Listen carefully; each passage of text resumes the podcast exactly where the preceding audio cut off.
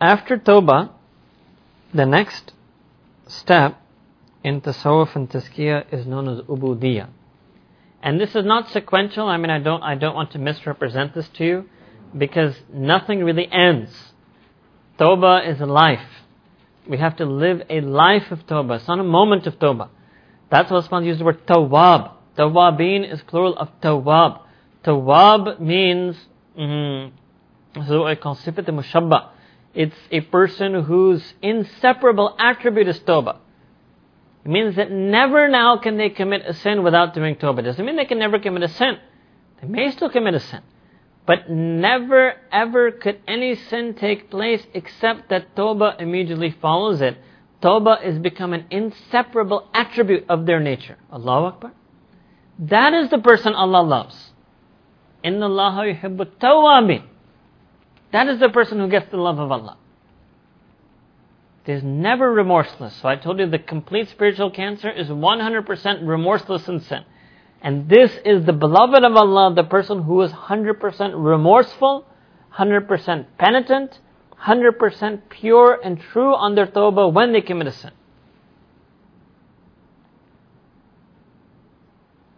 After that then comes ubudiyah. Ubudiyah, or what in Persian or Urdu you call abdiyat, means servanthood and slavehood to Allah subhanahu wa ta'ala. That to increase our self-identity and our awareness as a servant and slave of Allah subhanahu wa ta'ala.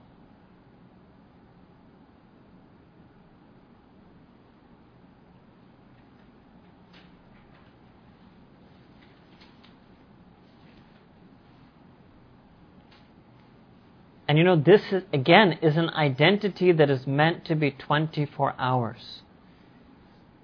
And you know, the way really they talk in the language of the Tasawwuf, and a lot of times, and I'll tell you, sometimes when you read some of these later books, and we'll be discussing some of that with you tomorrow, and I'm going to read passages out of some of these texts to you. I've got a whole bunch of classical texts to read out to you from Sheikh Abdul Qadir Jilani, from Imam al-Ghazali, from Ibn Taymiyyah, from Ibn Qayyim, from Sheikh Ahmed Sirhindi, Rahimullah alayhi majma'in. And I'm going to read out to you passages so you can see live for yourself. Nothing better than to let the tradition speak for itself. Nothing better than to judge the tasawwuf from the writings and teachings of the masters of the tasawwuf. That's the only honest way to go about it.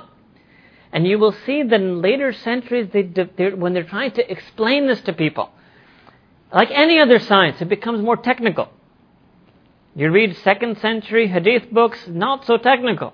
You pick up a 6th, 7th century hadith book, Allah Akbar. Lots of technical terminology. And the reason this happens in every field is that terminology is employed to capture a concept, to encapsulate a concept. So now that if you're person is trained in these sciences, all I have to do is say the word Hassan, and he knows exactly what that means.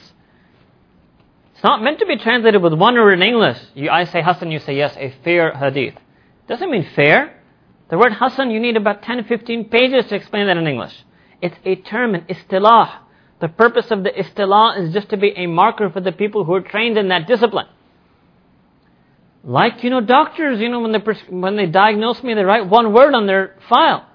I don't know what that word means. It's a Latin word. I can't ask them for the English translation of that. It says to, that's a little marker for me.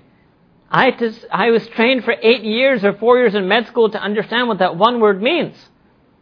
He writes lupus, he writes, I don't know what he writes, right? It means a lot. to him. To me, it means nothing. I can pat myself on the back and take a little one month, you know, what is it? They have these series of books in America, you know, this for dummies and this for idiots. So I can read cardiology for dummies and pick up a cardiology term and say, I know what it means. He say, he laugh at me. He says exactly, you're even confessing you're a dummy, right? You're a dummy when it comes to cardiology if all you can do is give me one English word for that Latin term.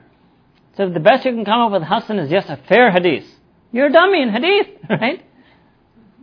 No, I'm just teasing you. I'm just playing with you. Right? So these mashayikh here, they use very complicated terms later. So I'm going to give you an example of those two terms. And tomorrow I'm going to say everything Everything you've ever heard of, we're going to tell you tomorrow. Fana, Baka, Kashf, Ilham, everything is coming tomorrow. Bayt, Sheikh, Naqshbandi, Chishti, Wahdatul Wujud, it's all coming tomorrow. Ibn Arabi, Al-Hallaj, An al-Haq, everything is coming tomorrow. It? What you will find is there are these two words that they use sometimes. So I'll do it for you in English. State and station means hal and maqam. Hal is state and maqam is station. Now, you know, when we try to read this stuff, even in Persian or Urdu or English, it's just like, you know, all, these terms and I don't get all this and why can't we just read Quran and Hadith and all get along? What's going on? Actually, they're trying to explain something very deep to you. Very deep. And I'm gonna, I'm gonna simplify it for you. Because the same thing would happen to me when I would read these things and I was trained in this way. But once you understand it, you honestly will feel that you know, these two words are the best way anybody could have ever used to explain this. One thing is to have a hal and something is to have a maqam. What they're doing is they're talking about the sifat of the mu'mineen. They're talking about the sifat of mu'minana in the Quran. And they're talking about to the extent that such a thing is present in a human being. For example, sabr. One is halat sabr and the other is maqam sabr. See, halat sabr means that you may have a state of sabr. So something happens and you bear with it with fortitude and patience and endurance. That is a hal. But it's not your maqam yet because sometimes maybe the very same thing will happen to you some other you get upset. I'll give you a simple example that happens often in Pakistan. You're driving. Some young kid cuts you off. Some days you just look at that and you shrug. Some days you even smile. Some days your face turns red.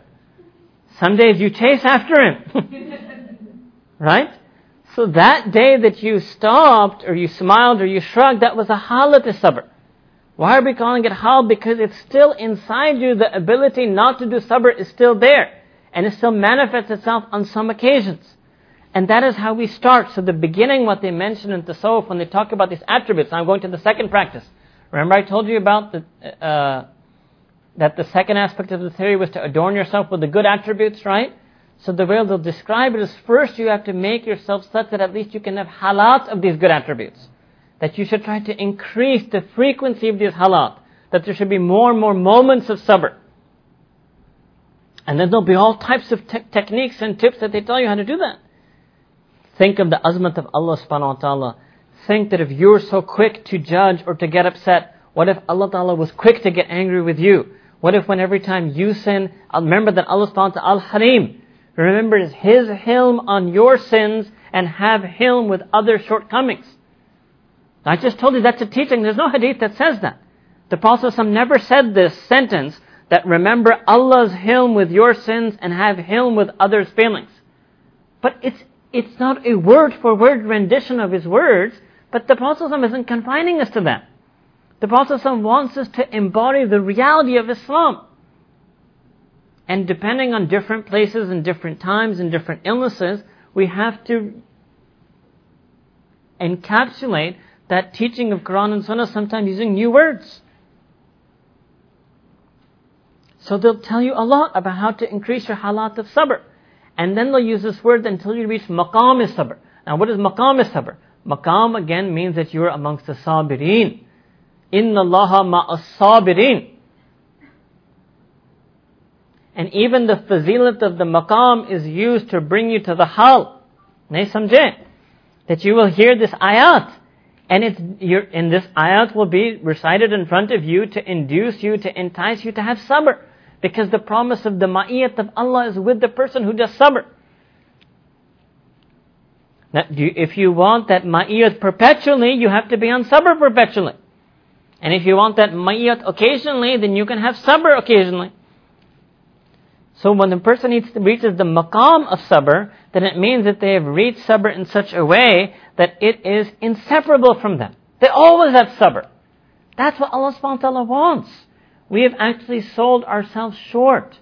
We don't realize what an intense project the Quranic human being is that the Quran al-Kareem has been revealed to create a human being who has maqam sabr, maqam shukr, maqam zuhud, maqam tawakkul, maqam mahabbat, maqam tawbah, maqam khawf, maqam raja, maqam zikr. All of that. Maqam.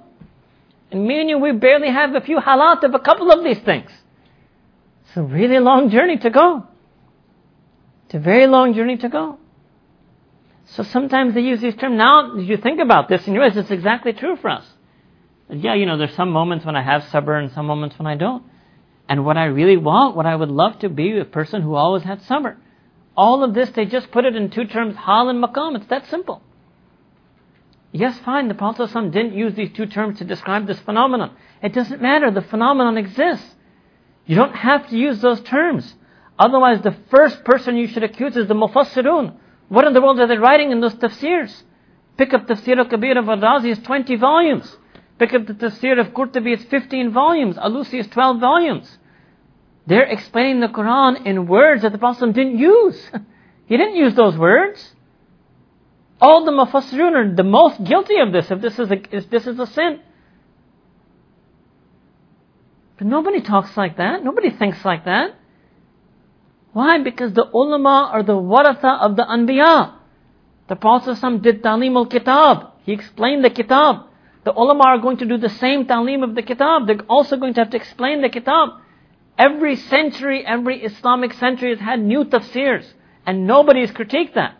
Because they know that the Quran is a, it's a living book. It has to speak in a living way to a living and undying community. And therefore, tafsir is a living discipline. It's a continuous discipline. You have to explain things in new ways to combat new social evils, new sins, new fitnas, new philosophies, new ideologies. But that's the same thing the people of Tasawwuf did. So they talk about hal and maqam.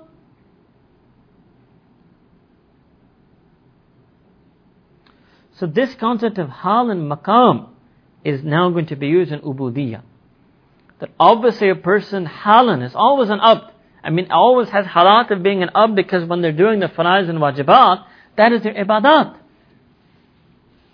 I'm not talking about the quality issue yet because that zikr, that's coming later on. That's coming after Asr and tomorrow, how to increase our zikr and salah. I'm just talking about the status and state of being, and state and station of being an abd of Allah subhanahu wa ta'ala.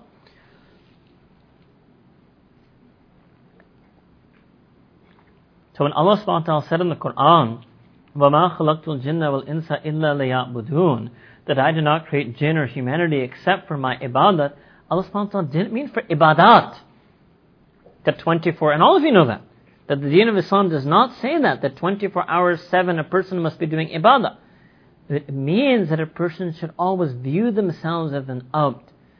Maqam ubudiyat their self-identity, self-realization as a servant and slave of Allah subhanahu wa ta'ala is the dominant feature in them. We don't have that.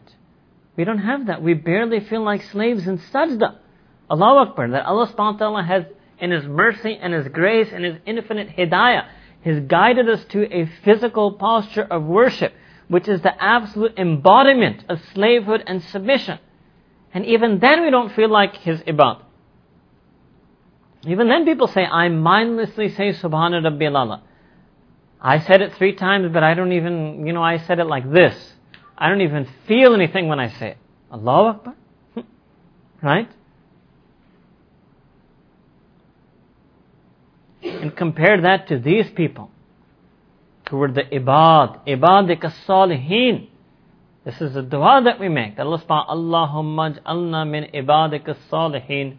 Allah subhanahu wa ta'ala make us amongst your salih ibad, those human beings on whom ubudiyat is ghalib on them, who have reached maqam ubudiyat.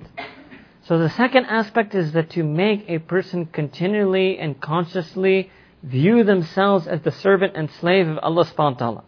And a lot of this has to do with adab. Adab.